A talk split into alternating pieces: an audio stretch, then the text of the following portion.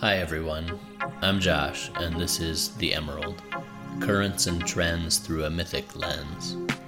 The podcast where we explore an ever changing world and our lives in it through the lens of myth, story, and imagination.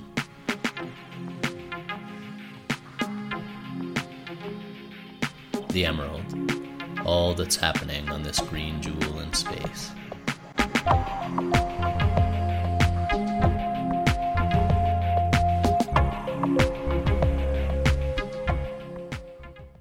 I had heard of him, of course. Everyone has at least heard the name. Something about a journey to the underworld to find a lost bride, a failed agreement not to look back.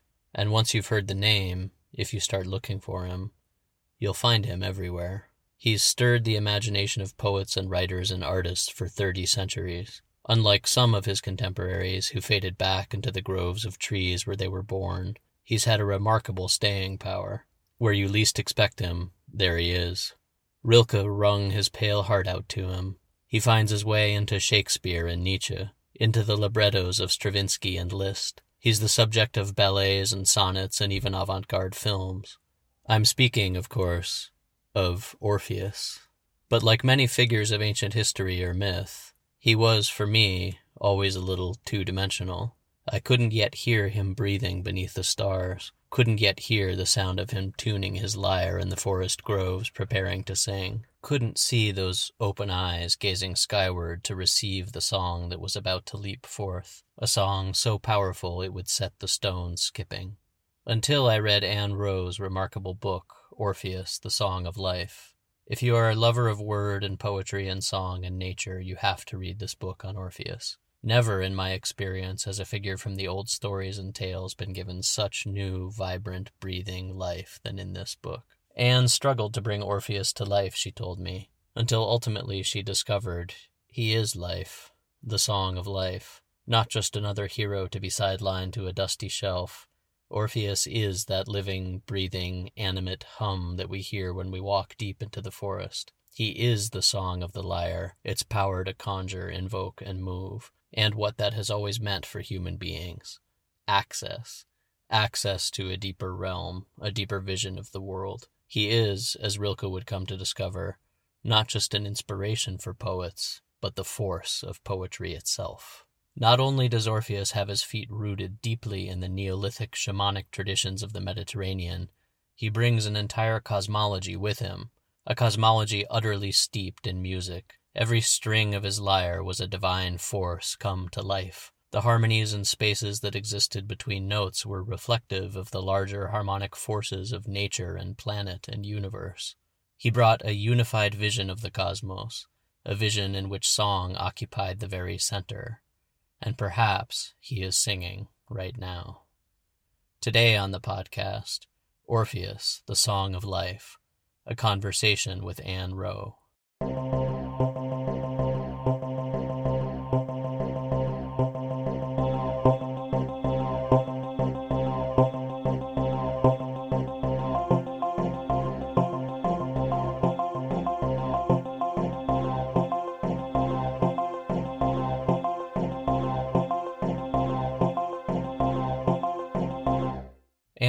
Is the author of eight books, including Orpheus, the Song of Life, which won the Criticos Prize, Six Facets of Light, all about light, and most recently, Francis, A Life in Songs, a series of poems on St. Francis of Assisi. She writes obituaries for The Economist and lives in Brighton and London. She also, as we'll soon find out, once heard the stars in the sky singing when she was 14 years old. We started our conversation with this sense of Orpheus as the song of life, the life force itself. That sense of him as the life force and how important that was to human beings for such a very long time, to me speaks of why he might continue to resurface like perhaps like an old song that we've forgotten that just keeps coming back and I think so. I think that's a fundamental reason why he keeps resurfacing now as he does. You know, you, you still get many modern interpretations of him, and you only have to look at Jean Cocteau's film. Um, and there have been several plays since that about him. I think, you know, whenever we get that feeling of instinctive response to nature, and that instinctive feeling, that feeling that we are all one and all connected, which I think people are far more aware of now. There's this sense of a, a cycle of life binding all of us. And in that understanding, in that feeling, I'm sure Orpheus is active. You know, that's the feeling that we're tuning into. That we're conjuring him almost when we feel that connection to we nature. conjure him up, yes. He becomes real because we imagine him. And there is a passage in my book um, where some of the Roman authors are getting very sniffy about Orpheus and saying, well, I don't know what he looked like and he never existed. It's just fairy stories. And um, I forget who it is. I think it might be Cicero who says, well, you know, I, I'm sure he didn't exist, but why do I have such a vivid image of him? And it's because you imagine him and then he becomes real as you can imagine a unicorn, and the unicorn becomes real. Anything you imagine is as real as something that exists. It exists in another stage of being, another type of being, if you like, in the imagination. Absolutely. That reminds me of um, a quote from Joseph Campbell in which he said that a myth is something that never was but always is. Oh, that's yes. That's very nice. That is lovely, I think. And of course, we have the feeling too, I think, that any poetry that comes through or any inspiration that we get also may come from a figure. You know, we talk often of the muse, don't we? The muse visiting us or failing to visit us, as if there is a sort of a physical presence of inspiration, like a human figure. And, and certainly for many poets, that, that figure has been Orpheus. Uh, he's simply the, the singer who comes and evokes poetry and visits them. I mean, as recently as Rilke in the early 20th century, which is an extraordinary visitation, where he actually is visited by the figure of Orpheus. And he ends up saying, you know, it's Orpheus where there's poetry. Poetry is Orpheus. And there's only been one great poet throughout the ages, and that is Orpheus by which he means. You know, it is that source of inspiration that comes through to us. That's the one great poet who walks the earth from which we all take our inspiration.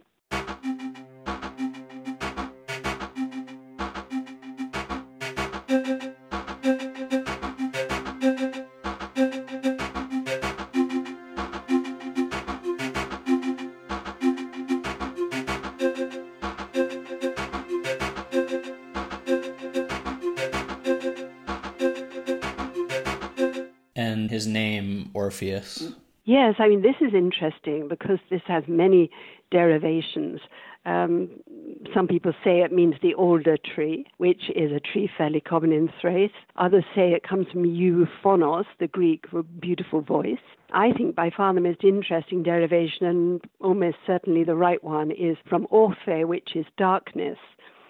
And uh, this at the beginning rather worried me because I always thought of Orpheus as a figure of light in a way, he's the child of darkness. He comes out of darkness, he returns there, but he is light himself. He's born of the dark, and you cannot have light unless it manifests against the dark. Of course, one of his parentages is as the son of Apollo and the muse Calliope, Apollo being the god of light beyond all others. So Orpheus must be a representative of light, but it's wonderful how he is constantly seeking the dark, how the dark is his time. And when he has his own ceremonies, when he's kind of put away the cult of Dionysus and is putting forward a much more sober cult, he has these cults at night time still, and there his devotees sort of wear white against the darkness. But there's a sense in which he's always taking the dark as his time. The dark is the most fruitful time when everything is potential, and everything can come to be. Yeah, and the musician always is plumbing those depths too. Like it seems fitting that that, that type of name would be associated with the musician. It's interesting. I don't, you know, we don't have to go too far into comparative mythology, but in, in the in the Indian tradition, Krishna, who's also the divine musician, the word mm. the word Krishna means the dark one. Yes, it does, and of course he is always depicted as the dark one too, isn't he? His face is always blue, This is fascinating. Yes, exactly. It's wonderful how these these mythologies cross over, and of course there is um, some thinking among academics that maybe Orpheus was originally a figure from Indian mythology, very, very ancient, that as a vegetation god, that is where he springs from and comes through the Fertile Crescent uh, and from there into Greece via Crete. Um, via Egypt as well. I mean, there's an extraordinary accumulation of influences in the figure of Orpheus. But that most fundamental sort of vegetation force of growth and force of life is evidently something that's connected with him from the very beginning. So the Orpheus who charms the trees is absolutely in the oldest tradition of what he is. You know, he's the life force within them. And actually, I kept thinking of a phrase of Dylan Thomas, that phrase, the force that through the green fuse drives the flower, and thinking that is absolutely what Orpheus is. He's that force you talk in the book about the the roots of Orpheus in Thracian shamanism. And when you say mm. Thrace and Thracian, I assume you're speaking of a region that's like Bulgaria near the Macedonian yes. border. Yes, exactly. This is very north of Greece um, and Bulgaria, really. It's modern Bulgaria. In fact, there are quite a few scenes in the book uh, that are set in Bulgaria because when I went there, I found it, it, was interesting. I mean, the whole place was still rather rickety and rackety after the end of, of the Soviet era. But there was a very strong sense coming through that Bulgarian identity had somehow to be uh, reinforced, and one way to do it was through Orpheus. There were statues of him absolutely everywhere. But yes, when I talk of Thracian shamanism, it's up in that region. And these were wandering hermits or wandering preachers in a way. Um, half men and half demons was how they were seen. They were wandering in the forests and they had all kinds of powers that were rather like powers of the life force. I mean, they could dive into the sea, they could dive into the earth, they could sort of work between the atoms and molecules of things, which is one of the things I, I loved about the sense of Orpheus's own power in song was the way it moved through the molecules and atoms of things, moved them into different configurations and different sorts of, of life. Um, and this was something that comes directly from the, the shaman tradition in Thrace. And when I was there, uh, it was rather lovely wandering about in the forest and seeing how many wild fruits there were that sort of fell on the ground and what sort of food he could have foraged if he was walking there. Very evocative, those forests. Here's how Wroe describes Orpheus's homeland and the shamanic traditions of that region. Quote, the Pirin and Rhodopes ranges, which bordered the immense steppe, were crusted half the year with snow. Firs, pines, and hornbeam covered the northern slopes of the mountains, pines and oak the southern. Six varieties of oak grew in the forest. The broad-leaved Quercus pubescens, with leaves easily twisted into garlands, became Orpheus's sacred tree. Time perfumed the barer places. At times clouds lay below the pine-clad peaks, misting off them in bright white plumes as though they were on fire. Hermits and wanderers also lived in the forest, walkers on smoke, who kept to a diet of cheese, milk, honey, and narcotic plants, and who knew healing charms. They sang as they wandered the stone strewn paths. Thracian shamans were famous before Orpheus, linking the worlds of the living and the dead, and surviving beyond the grave as anthropodaemones, man daemons, they observed the stars, knew their names and courses, and could predict their effect on men. When gods possessed them, they could fly through the clouds and dive under the sea. They could charm wild beasts and birds whose language they knew, and from time to time they went down to the underworld to summon out souls, or so it was believed.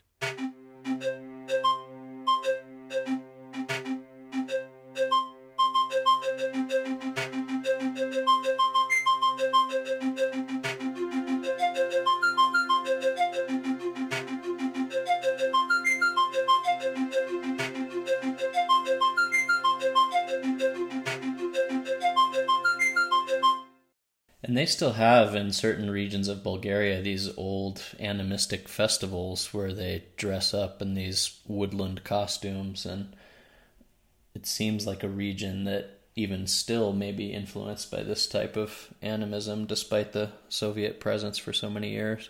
Yes, I think so. And I think the fabric of old religious belief always remains. And, and actually, there's a sort of animism that's even with us, you know, in the so called highly rationalized, you know, and rational West. I, I think we've only got to find ourselves in the depths of nature and we begin to see spirits in trees and spirits in rocks and so on. It doesn't take much. You know, the veneer of sophistication and civilization and rationalism pretty soon fades away if you find yourself lost in a wood at night or, you know, on a mountainside in strange weather. I, I think it's fascinating the way it does disappear. And therefore, I think, you know, sometimes we just dismiss animism and we dismiss animists as perhaps, you know, believers in religion in Africa now and not in other places. And this, this is simply not true. I think it's a, a fundamental tendency of human beings. Yeah, and this is something that's right at the heart of the the podcast I'm doing, especially you know, in relation to myth, because, you know, our primary way of interacting with myth these days is written words on a page. And that that's so fundamentally different to the sung origins of myth, in, in which myth really is and was um, this living force, and this living force, this anima that was present in how people interacted with nature and reinforced our relationships with nature. Um, so it, it's really like the heart of, of what I want to talk about today. I do agree with that completely. I think the fact that so much of the literature of the ancient world was chanted or sung and was not certainly not read silently and not even read as prose or verse, it was sung or chanted. You know, the sense that your life is almost lived in terms of song, and your state and your society is built up with music. And, and that's how music got such a an importance with the ancient Greeks, you know, that their philosophers really wondered whether, you know, whether if you broke the laws of music, you ought to be banned from the state. You know, it, it is incredibly important to keep the structure of the making of music because all kind of emotion and morality and social harmony comes from that fundamental sound. I, I think it's extraordinary to it's extraordinary to think like that, and yet I also find that very persuasive and very attractive. The interactions between Orpheus and the natural world there's there's so many, um, but maybe you mm. can give us some examples of this animism that that plays out in Orpheus. You you speak in the book of of nature teaching him and of nymphs visible and invisible and the birds that flock to his lyre. Can you talk a little bit about his interactions with nature? Well, I simply imagine that he interacted with it all the time, and those those pieces you quote came from my imagination of his childhood, because I, I used as much as I could of the hymns that he's supposed to have written and the rhapsodies on creation that he was also supposed to have written, where he describes the nymphs and he describes the rivers and that sort of thing. And and the sort of adjectives that he uses of these phenomena, I imagine he was experiencing and feeling. And certainly something that struck me is that everything moves all the time. There's a very strong life current going through everything, through the trees, through the streams. You know, he's he doesn't use gentle adjectives, Orpheus. He uses very strong ones. He is really obsessed, if you like, with the surging of rivers, with the power of them, with the life in them everywhere. And there's a wonderful sense in which he looks at his own body and he sees it as a net that in a way encloses his soul. And he gets into the flow of a river, and within the flow of that river, he sort of flows out into it through the net of his body, which is an extraordinary image. I absolutely love it. And it's a sense in which his essential life, his soul, as he sees it, you know, flows out into the life that is in all other life.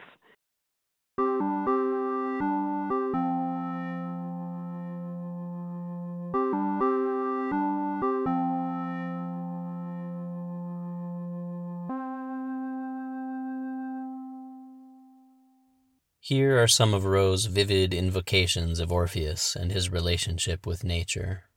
He could also make the water stop.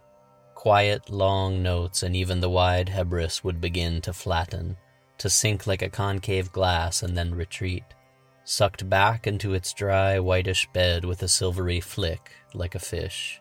Then he could bring it out again, beckoning and flickering his fingers on the strings. His own music seemed to be the water's sound and light, flashing in starbursts underneath the trees. Beside mountain streams he played its pealing, dripping, funneling flow, and the spark note of bubbles bursting.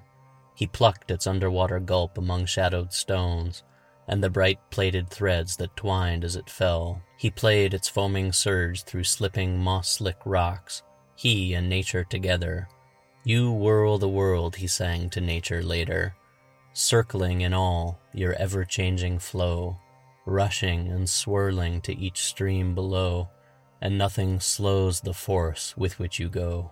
In pools still as mirrors, he observed his own body, spun like a veil or a net on the marble loom of his bones, the blue veins branching, his hair raying in a vortex from the crown of his head, his navel a deep shell. All this seemed fluid to him rather than flesh, jumping off into the water, kicking his feet, swimming, he became a naked helix of gleaming, winding waves. All his teachings, some said later, could be summed up in a single word Reo, I flow away.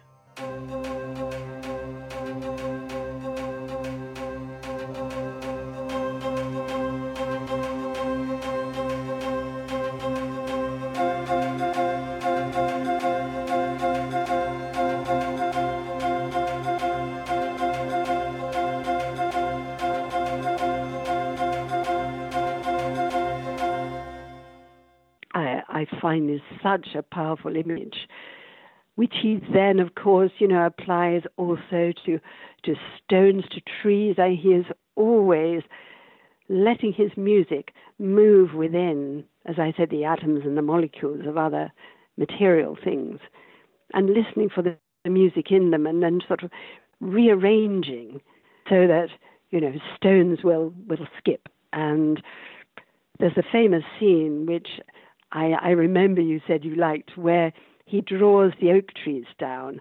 There's oak trees growing on the mountain, and he persuades them to come down to the sea just by playing his his lyre, and he he goes in front, and they all can pull up their roots and strain and stretch, and his m- music moves to make their old hard limbs become supple again, so that they can make the journey. And then he gets them as far as the shore and they form a circle as if they're going to dance. But then he can't he can't make them go any further. You know, he wants in a way to draw them right into the water. But he has to leave them there because he can't make them go necessarily all the way he means them to go. Here's how it happened when Orpheus moved the trees. As he strode and sang one day on the Pymplaean heights, he sensed a rustling and creeping at his back. Shadows fell unexpectedly, and a chaos of startled birds beat around him. His holy oaks, the most immovable of trees, anchored almost to Hades, were following him. One by one they dragged up their roots, heaving the stony soil, throwing off the dirt. The stones followed too, skittering, singing. Their broad trunks quivered and grew limber like the bodies of stags. Music, his music, coursed through their branches like new sap, making the toothed leaves shake and shine under the sun. It flowed, swift as spirit, through the cells to their green core, along twisted sinews and down polished defiles of the wrenched out dancing wood. From root to bud his music shivered and surged in them like release. Their massed heads moved together, pressing forward, leaving behind only the dead with their mossy arms stretched out, wildly tangled in garlands and cloaks of green ivy like half-dressed mourners abandoned in the street. The living, newly alive, crashed on. He led them then, scarcely daring to turn in case they froze behind him, swaying and stumbling from rock to rock, their canopies full of sky and threshing wings, until they reached Zoné on the Aegean Sea. There, in an open space, they arranged themselves in a double ring as though they meant to dance in a spiral, like the planets around the sun. But though he urged them to dance, though he challenged them, laughing and splashing, to follow him into the sea with their hundred hydra arms, they moved no more. Having staggered so far, astonished by the wide blue glare ahead of them, they felt the music leave them and rooted there. He could lead them only so far. That is still the case.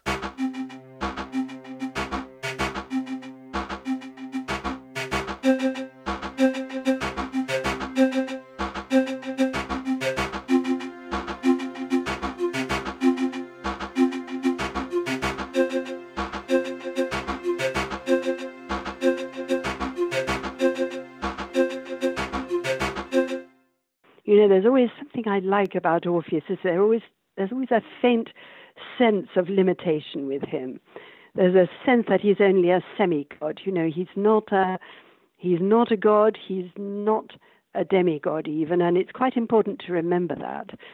You know, when he's singing, as I imagine him singing, he can't go on singing indefinitely. He's going to have to stop and have a drink of water. You know, he's uh, he's he's got the kind of divine inspiration a great deal of the time. And there's a there's a wonderful Rilke phrase, you know, where he suddenly asks Orpheus, "When are you going to breathe the stars into us?" You know, when you can do this, it's easy for a god, but of course, Orpheus isn't a god, and he is going to have to just say, I, I can't do that today. What you're saying is very interesting because, in a way, like you say, that that limitation does allow him to be a vision for us of perhaps the inspired human being and what's possible through sound and music and when we're connected to nature and to the life force. Yes, exactly. It's the sense of what is potential there, what we can hear, and what is there to be heard if we really you know, still ourselves, if we really commune with nature, what we can manage to hear. And I think we've all had this experience. I remember once when I was 14 and just on a swing in the night time, and I heard the sound of the stars. You know, I heard it was so silent with only the sound of the stars circling. Uh, it, it, was absolutely extraordinary, but it was there to be heard. You know, I think we all have moments like that where suddenly we we hear what's going on. We hear the note that the you know the sea is singing in, or the earth is singing in, or the trees are singing in. We we we somehow manage to connect in that way, and it's there to be heard but we have to really still ourselves. We do have to listen. And a lot of his childhood, Orpheus's childhood, that I imagine, was an exercise in listening as much as anything. It also reminds me of simply the word music and the word muse, which are related to the sense of movement and to move. Yes, that is fascinating, isn't it? I agree. I mean, uh, this sense that, for example, all the planets have their own particular hum, which they make as they, you know, as they pass in their orbits, so that we have a network of music in the stars. There are all kinds of ideas of the music of water. You know, you can certainly hear different notes in water as it flows from one place to another. I And music simply surrounds us all the time. And the music that's caused by by movement. In fact, it can't exist if there isn't movement. There is a, a wonderful motto, I think, or kind of catchphrase of Orpheus is, it is not lawful to stand still. And I love that, the sense you must move. You know, this is what life is. Life is movement. Once you stand still, it stops or it goes back to chaos. You must keep it going. You must keep the music going.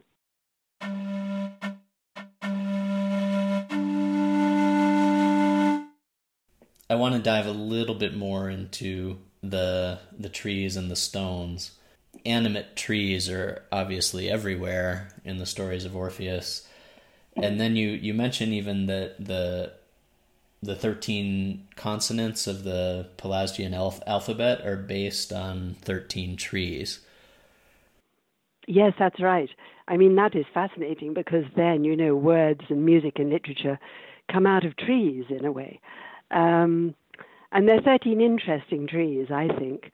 Um, quite a few of them are special to Orpheus, and I guess all of them had a particular meaning for him. But you have the alder there again, like his name. You have the willow, which is a very important tree in his ideas. You know, it's one that particularly makes song because its leaves are constantly in motion. And uh, then you have the hazel, which is a particular tree that is grown over holy pools. And you have the ivy and the vine that are sacred to Dionysus, because Orpheus is initially a priest of Dionysus. And yes, I, I mean, the subject of trees as people and sentient trees is everywhere in Orpheus, and certainly in Ovid's telling, you have all these gods and goddesses and nymphs and so on turned into trees. You can see the same impulse to tell that story of life going into a tree and being imprisoned, coming out of trees, the sense of trees as almost human figures.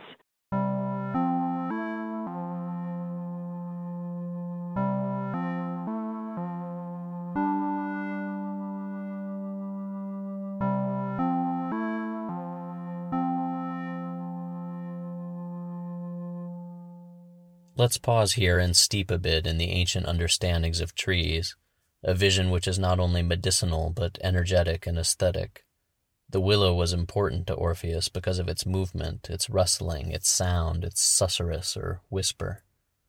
Beyond scientific functions of various trees, there is an artistry to certain trees that made them important. Look at the shape of the oak leaf. To a bard that valued the lilt of song and the frequencies of sound, the oak leaf is a shape of obvious power. The Kadamba tree, sacred in India within the traditions that illuminate teachings on vibration, has a fruit with bold bristles. The jagged fronds of the date palm secure its place in the embroidered patterns of clothes across western India. Trees and song and sacred shape share a very close relationship. I remember being 15 and looking out across the vast pine forests in British Columbia. You didn't have to tell me that those boisterous pines were singing. I felt it, singing in praise to the great peak above. I hadn't yet heard what Beethoven said about the trees. In the country, it was as if every tree proclaimed, Holy, holy. Who can express the ecstasy of the woods? So, this vision of trees as the source of music extends across cultures a vision that might be as intricate as complex mythologies of singing animate beings within the trees bestowing holy alphabets, or as simple as this most human instruments are made of wood, so trees literally are the source of music. Simple.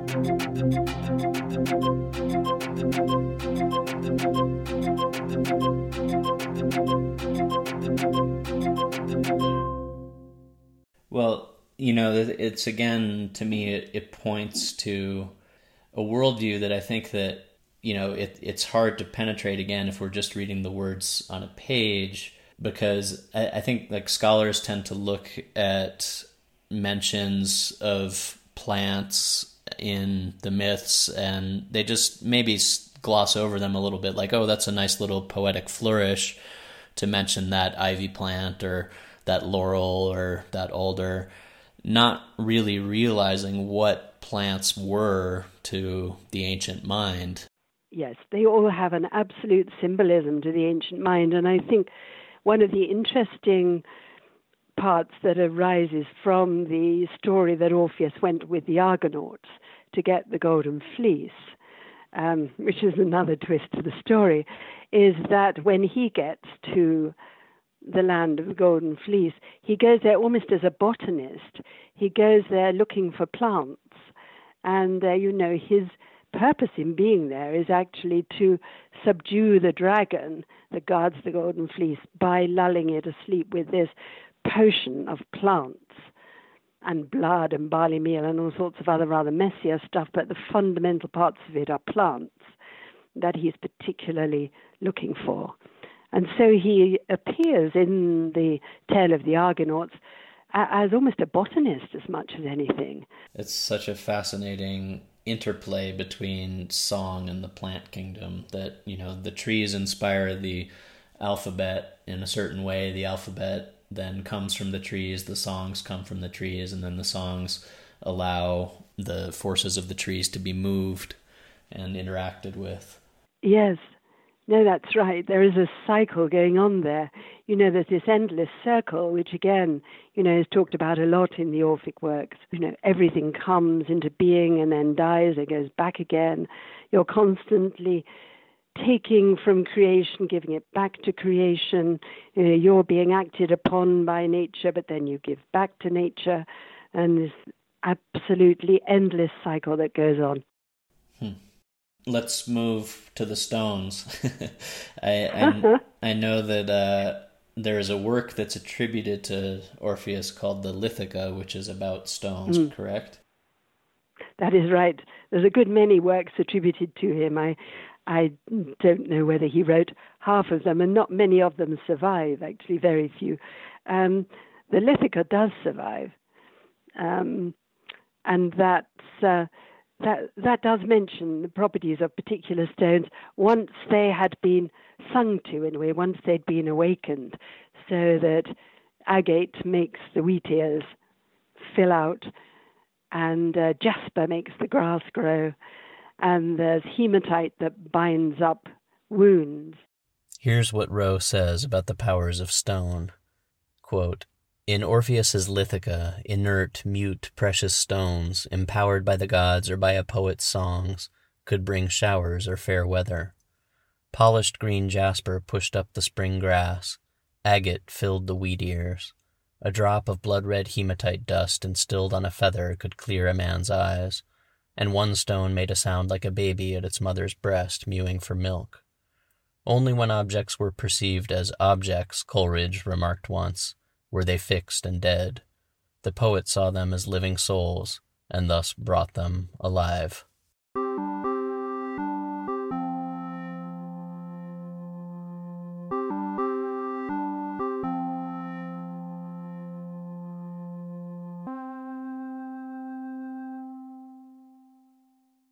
The harmonics of nature, this relationship of stone and tree and water, are reflected in the Orphic vision of creation. Ann read this passage from her book describing the Orphic creation hymn. Orpheus taught that the first cause was undecaying time, boldly giving it a name when most theologists didn't dare. Some might object, of course, that the first cause surely lay outside time, but Orpheus would reply that time took the lead in all generation, one thing following another, and so naturally it came first. Time then coupled with ananke, or compulsion, both twining like snakes in utter emptiness, though as yet there were no forms. From these sprang ether and chaos, the one binding and limiting, the other an infinite and bottomless chasm. And from the marriage of these came being as a great cosmic egg, silver shining like mother of pearl. This egg began to move steadily in a great circle. Then out of it burst Phanes, the manifester, and the first of the gods, ripping through ether as he came in unexpected light. With a roar of harmony, music came with him. He was both male and female, golden winged and gloriously beautiful. His name in Greek derived from Phanean, blazing torches, shining stars. Night came with him, sometimes as his sister, sometimes his daughter. She alone could see him, though his radiance filled all creation. He either mated with himself or with her, and together they produced all phenomena heaven and earth and ocean, gods and the men they made. But the first of their productions was love.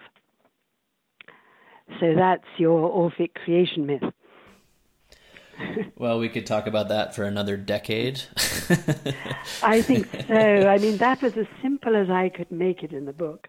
It's an intricate vision, but it also has stunning parallels. Indian traditions too speak of creation as generated by a great cosmic egg, Hiranyagarbha, the golden embryo, a vision concurrent with the singularity of the Big Bang. The Orphic egg, sometimes shown as an egg with a serpent coiled around it, is uncannily similar to the image of the Shiva stone seen all over the Indian subcontinent. And it too features a featureless egg surrounded by a coiled serpent. And this vision of impulse, echoing throughout undecaying time, as the source of all creation, is a very musical vision, with strong parallels to the later tantric traditions in India, in which Shiva is the container for all activity, undecaying time, and Shakti is all the activity within that container, impulse, and ultimately the two are one, one note echoing into eternity.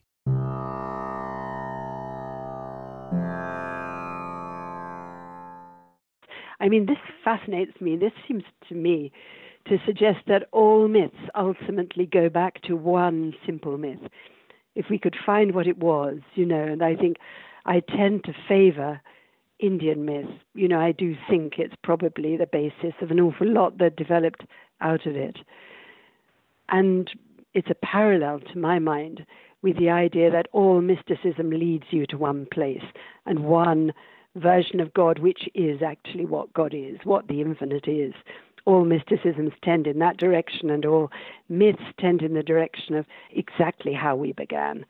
Well, this vision of the cosmos as music and the intervals of music as the cosmos, I, I want to start talking about this a little bit for our remaining time. Um, mm. So first, let, us talk about the the instrument of Orpheus, the the lyre. You speak of it containing all songs and poetry, and you know this and the the the Greek vision of the muses kind of suggests that poems and songs are these forces that exist outside of human beings, and then the the inspired human being is a receptor rather than a creator in a way. Yes, many poets feel that they are not the conscious creators of what they find they've written down. That you can often write something and you're not even quite sure where it came from. This is what poets and writers often hope for, poets particularly, and I think musicians too. I think it's less true of prose writers who have actually got a narrative that they're carrying out. But if you are waiting for inspiration or that kind of arrangement of words or notes that will work. I mean, it, you are often sitting almost consciously waiting for something to come into you. Uh, you can't make it yourself. You can work on it once something's come through, but you somehow can't initiate that. Something's got to start it going. And I think we've all had the experience that somehow we've had a thought or written something down and we think, where on earth did that come from? Uh, I, think this is something that Keats, for example, the poet Keats, felt quite strongly, and he has a a very good um, little phrase which I have on a postcard, which says, you know, if poetry doesn't come as naturally as the leaves on a tree, it had better not come at all. And I think that fits in so nicely with our theme of, you know, of of the trees and the words. Um, he is well aware that that's how poetry comes through, utterly naturally, as naturally as leaves. And it's interesting that he has he asked for a lyre on his tombstone. So he is consciously thinking of being the receptor of of this sound.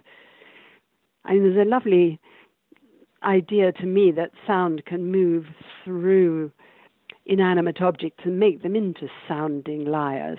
I've actually heard this work on metal tube gates that you get in fields. You can sometimes be walking across a field and you, you can hear uh, odd music coming from somewhere, wonderful music actually, and you realize it's the wind playing through the various apertures and old bits of rust and things in a metal fence. So I love the way that music will keep coming through. And and will make a liar out of a lot of things. And probably making a liar out of us, you know. I mean, there's the famous phrase of Shelley, make me thy lyre. You know, it's what he asks of the west wind.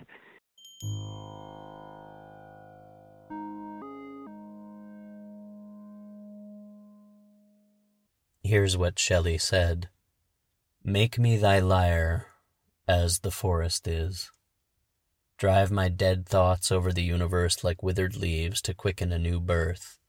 And by the incantation of this verse, Scatter, as from an unextinguished hearth, ashes and sparks, my words among mankind.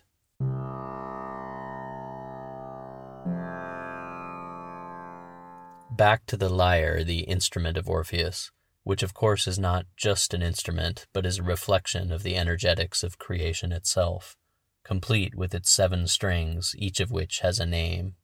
Quote, His lyre has seven strings.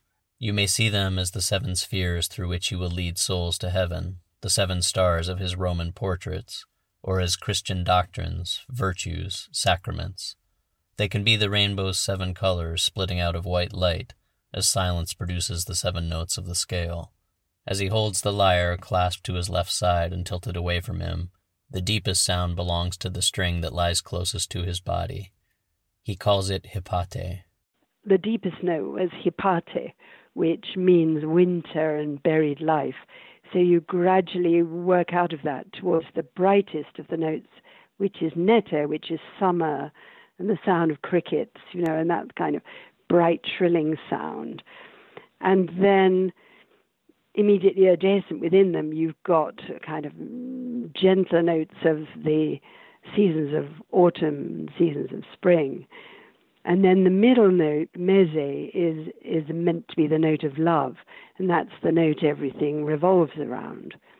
So then you're going back to the creation myth in a sense, the first you know, offspring of Phanes and night is love. So you have light and dark in the lyre as at creation, where you have light and dark coupling with each other, and then you have love in the center of the lyre, the central string. Fundamentally, you have in the lyre almost like a miniature maquette of creation, if you like. And so Orpheus is bringing the whole of creation within the scope of the lyre, and his lyre is a symbol of creation also. Well, and it's interesting the first string being named winter, which is darkness, which kind of relates to our earlier discussion about like the light coming out of the birthing place of the darkness in a way.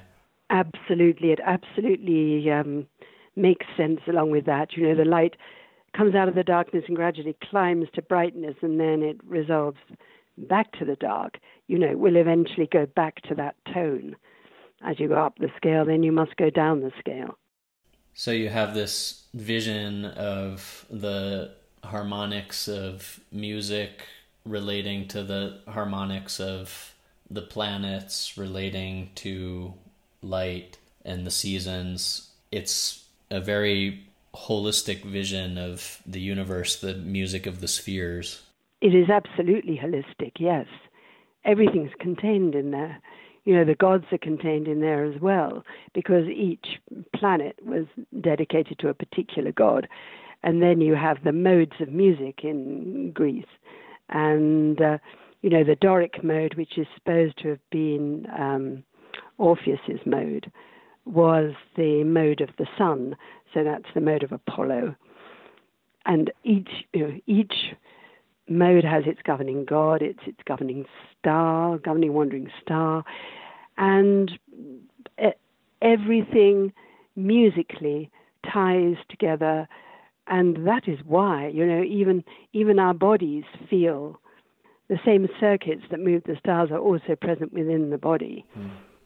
And there's a wonderful line in Plato talking about tuning the soul circuits in us you know, this is what we do when we really still ourselves in contemplation or prayer. You know, we're tuning the soul circuits and making ourselves completely in harmony with the harmony of the cosmos. Well, so that ultimately then our experience in a body in relationship with nature and with the cosmos is a musical relationship. Yes, it is. Yes, absolutely. You know, the whole purpose of music is to link us with the cosmos. You think, you know, the ratios of the cosmos, the ratios of our bodies, and their circuits are all connected with each other. They all mirror each other, and that, that is that is the teaching. And it's it's such a simple and enchanting teaching. You know, you you want it to be true, and in a way, I I haven't read a terrific amount about how much scientists have been finding out about, you know, how much sound the planets make and so on, because they are still looking into this. And some scientists are very sniffy about you know, the whole idea of the harmony of the spheres. And other people feel that intrinsically they want to believe it because it is such a beautiful theory. And it seems there is such a harmony in nature in many ways and such a purpose in nature. You know, there seems every reason that it might exist.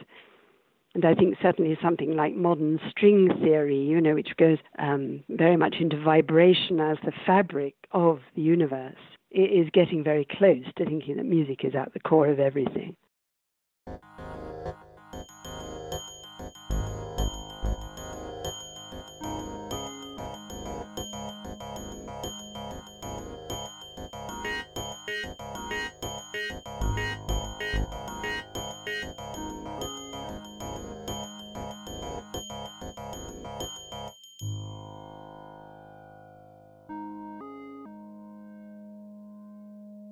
Music at the core of everything is a trope that can be found across cultures and millennia, and every culture, every single one, sings. This vision of sacred song was refined in India to a high, high degree, with intricate teachings on sound as the heart of the cosmos, and the role of sound in the experience of the mystic.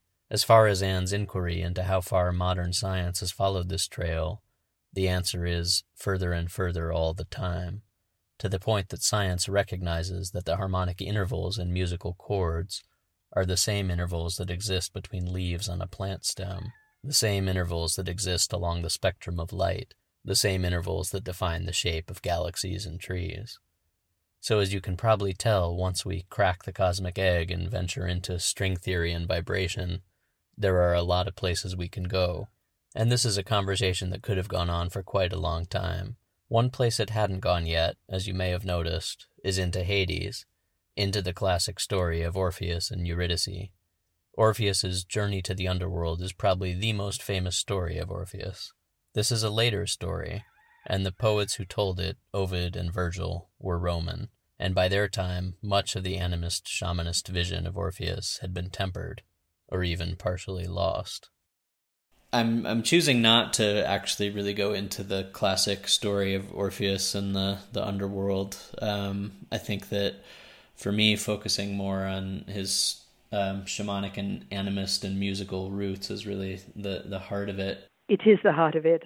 I mean, you can trust the Greeks to get to the heart of it. I think the interesting part about the underworld is that it's the shamanistic side of him again. You know, the shamans went down to the underworld, and and so that is interesting as it uh, as part of the story, and also I think the Egyptian influence on him, um, because I think of Egypt as a repository of a lot of very good ancient secret stuff, and uh, the, the sort of image of the underworld, the things he's you know, he, he seems to encounter there are, are often the sort of images that occur in the Egyptian Book of the Dead and so on. And he did say he went to Egypt, at least, you know, his, his uh, so called little bits of biography that he puts into his works um, imply that he went to Memphis to study. There, there's bits and pieces there that might be useful but I think, you know, it's a part of the myth, Orpheus and Eurydice, which modern philosophers have had an absolute field day with, with all this business of the self and the other, and can you recover what's past, and so on, uh, which is all somehow not a part of what the Greeks were seeing in Orpheus. It's not his importance. It, it's very interesting, but it's not part of the importance of Orpheus, which I think is much more basic than that much more important to us as human beings, if you like. Well, I think that when you get into these representational views of myth, I mean, I think it, w- it was good that these these folks were trying to interpret myth and this kind of thing, but what they were fundamentally missing is that for the shaman or for the bard or for someone like Orpheus, the journey into the underworld wasn't a metaphorical journey. So to take it with one step removed and and say, well, this represents this and this represents that. It's more describing an actual ecstatic meditative experience that these shamans and bards would have, and not like, mm-hmm. oh, what this represents. You know what I mean? Yes, oh, absolutely. It's not a representation. It is what is within that state of awareness. And that cultural framework, which happened before we kind of removed ourselves from nature and said, oh, well, this myth of nature must be about X, Y, or Z, rather than describing a direct experience. Yes. It's, I, to my mind, it's wonderful that it's a direct experience. And certainly some of the most enjoyable passages in the book, the bits I really most enjoyed writing, were where he has the direct experience of summoning up the trees or of flowing out into the river and this, this sort of thing. You know, to looking at the sea and imagining what inside the sea is is like, you know, almost putting himself under the water to experience all the writhing forms that are inherent in the sea that the sea could bring forth, as the cosmos could also bring them forth. And this tremendously vivid appreciation of the cosmos as a living structure that we can, by imagination and you know in ecstatic experience as well, really get inside, really begin to comprehend.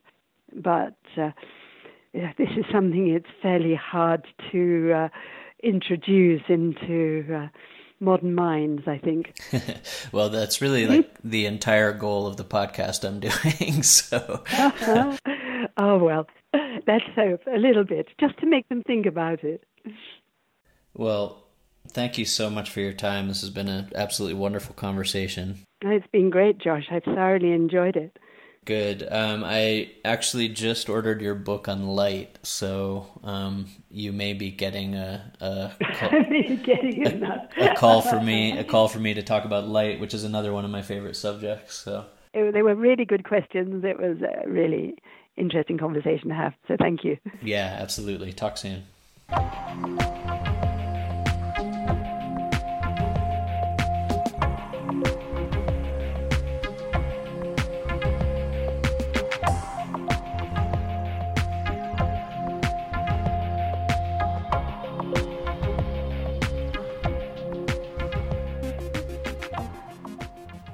If you liked what you heard today, please consider becoming a patron.